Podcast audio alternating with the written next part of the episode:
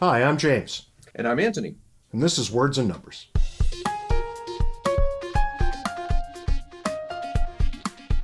How you doing, Ant? I'm doing well, James. What do you know?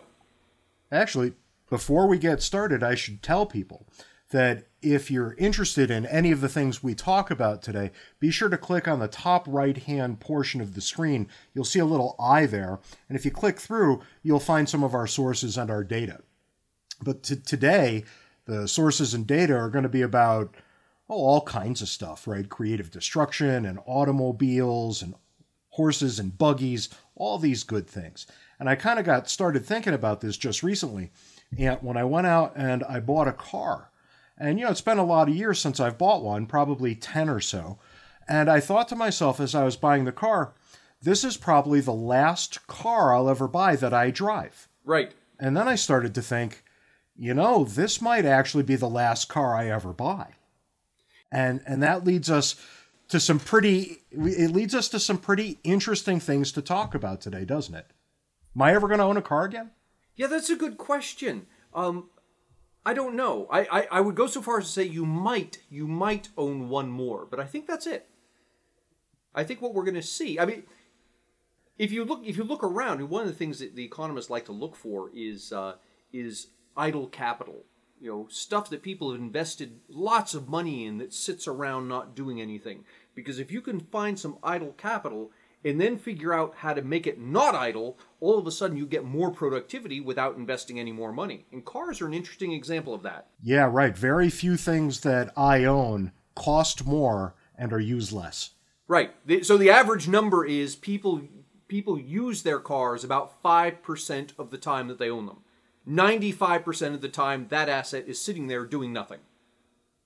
Yeah, that, that that comports pretty well with what I observe on a day-to-day basis, right?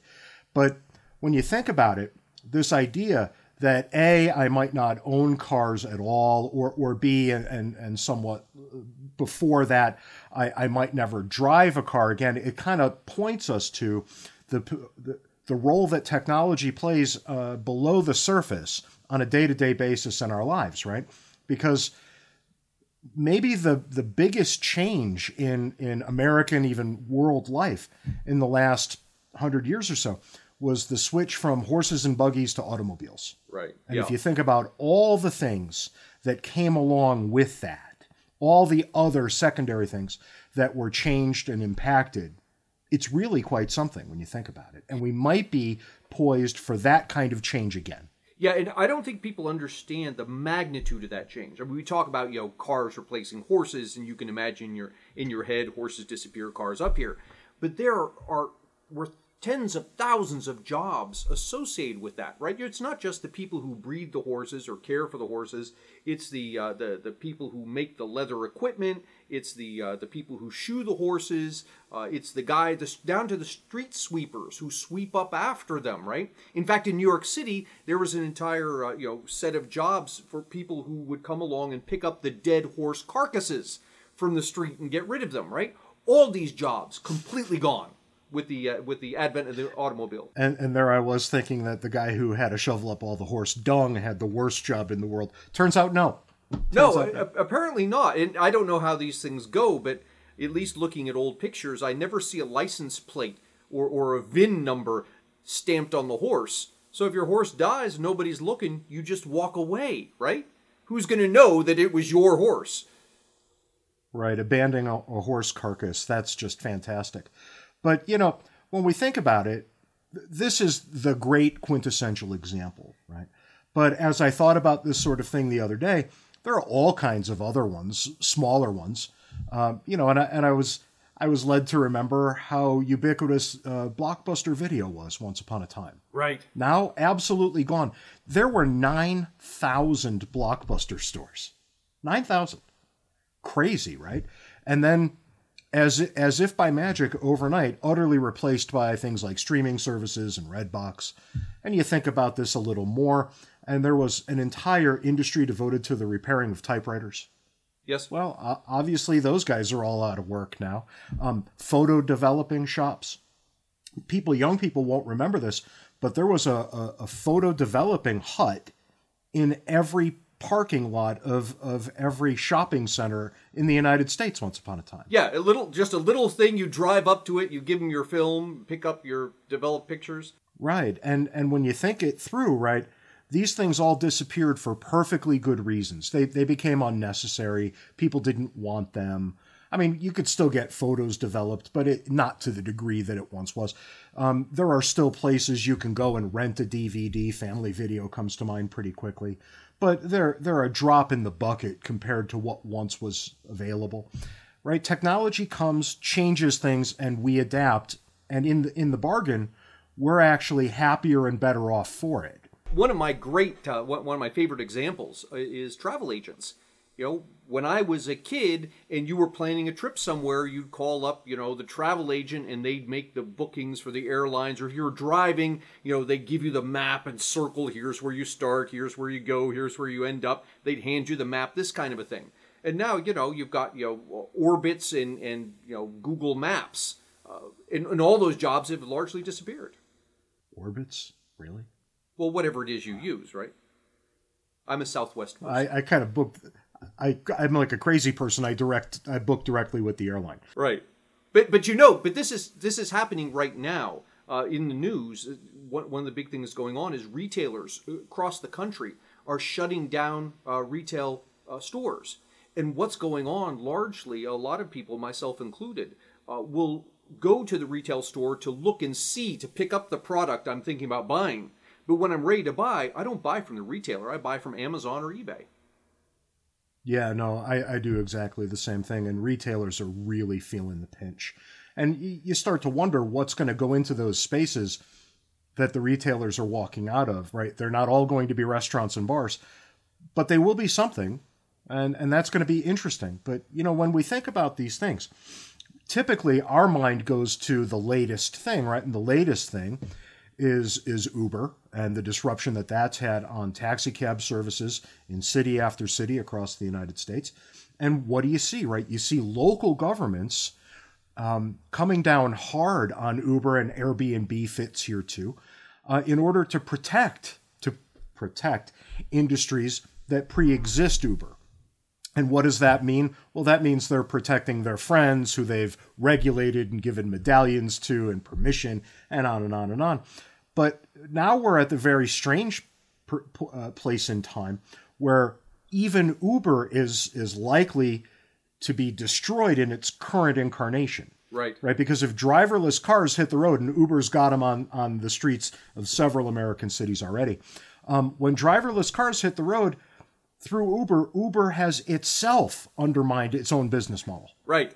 Yeah, and, and it goes even further than that. It's it's not just uh, it, it's not just Uber. You're going to see uh, changes in how car loans are made because fewer people are going to need cars. They'll, they'll just be out there, and when you need one, you summon it, and, and it comes.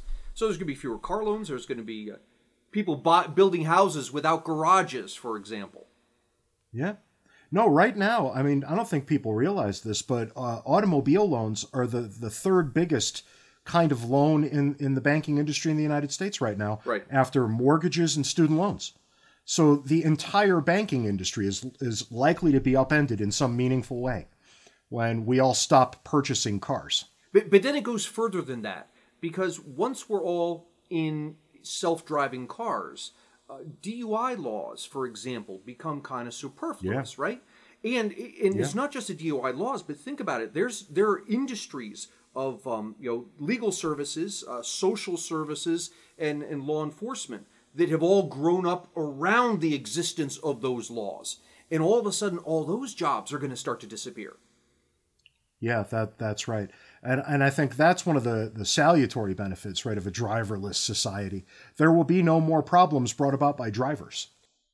Not to say there won't be problems, there will be, but they won't be brought about by drivers. Yeah, I, I agree with you, but, but I'll, I, will make a prediction as to how this is going to go down. Going back to your point about how government protects the, the, the businesses that are there now. What's going to happen is with the driverless car, there's going to be you know far fewer DUIs, and, and so all of a sudden you're going to get you know police out of out of work. We don't need as many as we did before. The social workers out, the, the lawyers are losing clients. All of this. So I guarantee you, what's going to happen is going to come in the name of public safety. the law is going to require that the person who's in the car, not driving it, just sitting there, this is a self driving car, the person who's in the car may not have a blood alcohol above the DUI level. Why? Because it might happen that the person would be required to take control of the car. Now, that we can see right now. 20 years from now, that's no longer the, the case. The technology will be so advanced that the driver won't be able to take control. And yet, I guarantee you that there'll be pressure for that law to remain just to protect those jobs. I'm actually more interested, for obvious reasons, in thinking about all the benefits here, right? Thinking about not having to find parking in a major American city. Right. Right. Never having to wait in a traffic jam. I, would rather think about these things um, because my mind typically goes that way when I think about technological advance. But I think ultimately and sadly, you're right. Um, government will find a way to, to keep its thumb on the scales here, and it will likely make things worse rather than better. And it's able to do that because we can all point to the jobs that we're going to lose. I, I just made a prediction of three. I'm, I know I'm right. Three industries are going to lose significant numbers of jobs because of driverless cars. We can see the jobs that are going to disappear. What we can't see are the jobs that are going to appear because of the new technology. And those jobs are going to be better, they're going to be more numerous, they're going to be more lucrative than the jobs that disappear the, the difference between them is we can't anticipate what they are because we can't anticipate how entrepreneurs are going to find interesting ways to use the new technology. You know, if you want an example, go go back to the era of the horse when when the automobile was first invented and ask someone to imagine all of the businesses that will arise because of the replacement of the horse with the car. And I guarantee you no one would have no one would have imagined drive-through McDonald's right? It's just completely foreign. And yet, look at all the teenagers we employ to work the windows through drive drive-in McDonald's simply because of the car. Right, and if if we can't, and and, and this is what what people should remember, if we can't legitimately predict what will happen, government regulators can't either. That's absolutely right. And so when we ask them to regulate to protect these jobs, we're, we're literally asking them to do something that they are completely incompetent to do. Not because they're dumb, but because it's just not possible. And, and on that happy note, that's all we've got time for today. Thanks for watching this episode of Words and Numbers. And feel free to leave a comment or, or God help me, click the subscribe button below. Come on back every Wednesday at about noon, give or take, because you know how these things go, for a brand new episode. I'll see you next week, Ant. Have a good one. See you next week, James.